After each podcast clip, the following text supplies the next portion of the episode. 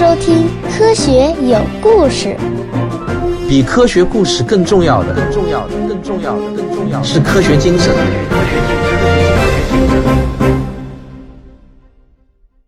本期节目选自我的免费专辑《科学有故事》中的听众问答。听众打酱油专家问了一个问题，我觉得很值得仔细回答。他说：“科普节目听得多了，他反而越来越开始怀疑我们这些所谓的专家教授了。他用的是砖头的砖和那个教授啊，因为从历史上来看，你们的主流科学界或者你们叫科学共同体的，总是在推翻自己的说法。”那你叫我怎么相信你们今天的说法会不会被明天的说法给推翻呢？我想说啊，这确实是一个好问题，也是我们每一个科普人都应当直面的问题。否则啊，科普的根基就会出问题，整座大厦就会崩溃。首先，我理解这位打酱油专家先生的疑惑，因为历史上被主流科学界修正的事情非常多，比如说在医药领域。德国上世纪五十年代批准的反应停，用于缓解妊娠反应的，结果后来发现会导致婴儿畸形。再比如说，维生素 E 可以治疗冠心病，是发表在科学杂志上的权威论文，现在呢又被推翻，说其实啊根本治不了。这两个例子啊是在药物领域，那在日常食品中也有，比如糖精，一开始全世界都在广泛使用，后来科学共同体说致癌。全世界都不敢用了，但是呢，前两年科学共同体又给糖精平反了，说根本不致癌。还有咖啡，世界卫生组织下面的国际癌症研究所把咖啡列为二 B 类致癌物有几十年了，去年呢又给平反了。与我们日常生活的小事儿息息相关的例子呢也有，比如说美国儿科协会一九九九年发表的一份官方指导意见就说，两岁以下的儿童要禁止看电视。什么是禁止啊？那就是绝对避免，语气很强硬的。可是十七年后的二零一六年的十月二十一日，美国儿科学会又发表了新的指导意见，又说原来的那份指导意见 out 了，允许成年人在旁陪伴、交谈、教学的时候，婴幼儿可以有限的观看屏幕上的内容，不仅是电视，还包括 iPad、手机等电子产品。对于一岁半以下的儿童，与父母视频聊天是没有问题的。你看啊，从上面这些例子，我们不难看出，科学界啊似乎也是反复无常的。那你叫我们普通老百姓怎么相信呢？今天科学的东西，明天就不科学了。科学不就是女大十八变吗？没个准儿。我想说的是啊，这就对了。正因为科学共同体今天禁止这个，明天平反那个，这样的案例越是多，我越是信任科学。为啥？不是我脑子有病。而是我信任科学的这套方法、态度和价值观，这种为寻求真相孜孜不倦的努力、刨根问底、非要弄出个水落石出的精神。从上面这些例子，我们可以看得出，科学家们啊都很倔强啊。他们首先不轻易接受一个观点，即便在接受后，只要觉得还有那么一点点的疑问。总会有那么几个科学家继续刨根问底的研究，设计各种实验，给出各种证据，希望能够推翻或者修正前人的观点。而科学共同体会用非常苛刻的眼光审视这些新发现的证据，但只要证据到位了，科学共同体就会修正之前的结论。与科学的这套价值观形成鲜明对比的就是经验哲学，那就是说啊，相信越古老的记载。越是正确的想法，有些人喜欢相信几千年的智慧。哎呦，我说啊，实际上没有人能活几千年。所谓几千年的智慧，无非就是你传我，我传你，而这种传递很容易传走样的。因此，今天得到的一个几千年前的结论，多半都已经不是原来的样子了。相信科学，就是相信越是新的结论越可靠，而不是反过来。所以啊。打酱油专家先生心里面想的那个科学，跟我们科普人天天挂在嘴上的科学，可能不是同一个东西。在他看来，科学家做出的结论就是科学，但是我们却认为，科学家们共同遵循的同一套价值观，那才是科学。我们信任的是这套价值观。因此啊，虽然我们明知科学家们会犯错误，但是我们依然选择相信当下最新的。主流科学界的结论，听到这里啊，可能有些人会觉得我实在是太绕了，都听晕了。大道理讲了一大堆，你就告诉我，凭啥我要信明天可能就不正确的结论吧？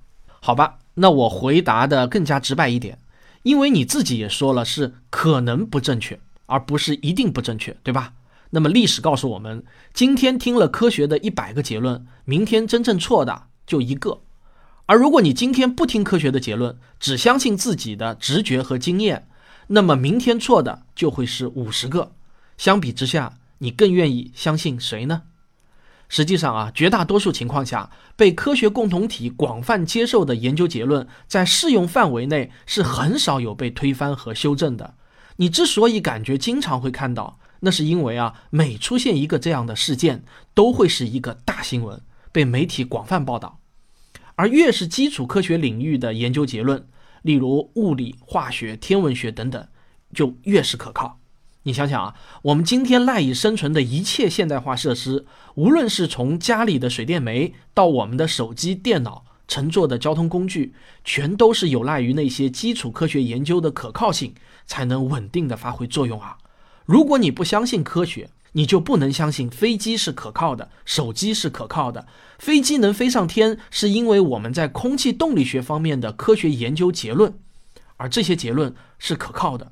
如果你认为今天可靠，明天就不可靠了，那你就等于认为飞机今天能飞，明天就不能飞了。那你还敢坐飞机吗？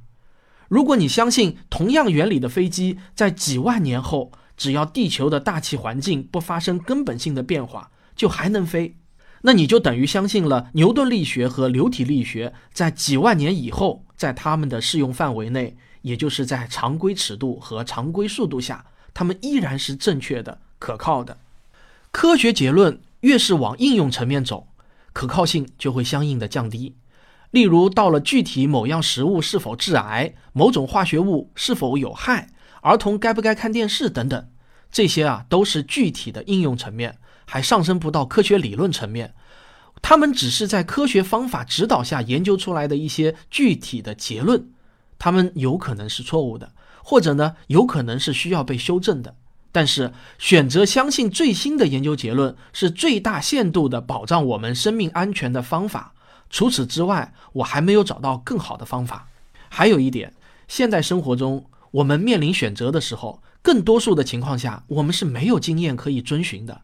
例如，我们选择是否要吃一种药物时，我们的经验是不够用的。这个时候，如果有两种完全相反的观点，那你就只能选择，要么相信古籍。要么相信世界卫生组织，要么相信中国药监局，要么相信美国药监局，要么相信某个医院的广告，要么相信某个期刊的论文，要么相信科学声音，或者相信某博士谈养生。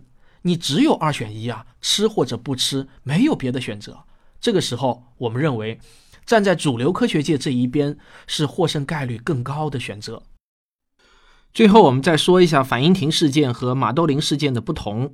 类似反应停这样的事件，他们在欧洲上市的时候，并没有拿到导致婴儿畸形的证据，而且不能用当时的标准来对标今天的标准。而反应停在欧洲能上市，在美国被 FDA 阻止了，这件事情恰恰证明了对待药品需要多么的谨慎。美国的 FDA 也有下架的药，但为什么美国人依然信任 FDA 呢？很简单啊。因为 FDA 没有违背科学的这套价值观体系，他只相信现有的最佳证据，一旦新证据出现，就立即纠错。而反观很多中国的事情，在已经出现了可靠性非常高的论文和证据后，依然选择逃避。例如啊，前不久在一本权威的核心期刊《科学转化医学杂志》上发表的对马兜铃酸致癌的论文。这就是我说的，已经有最新的证据表明，含马兜铃酸的药物很有可能是不安全的。这个时候，如果秉承科学的这套价值观，就应该立即叫停所有含马兜铃酸的中成药和西药以及保健品。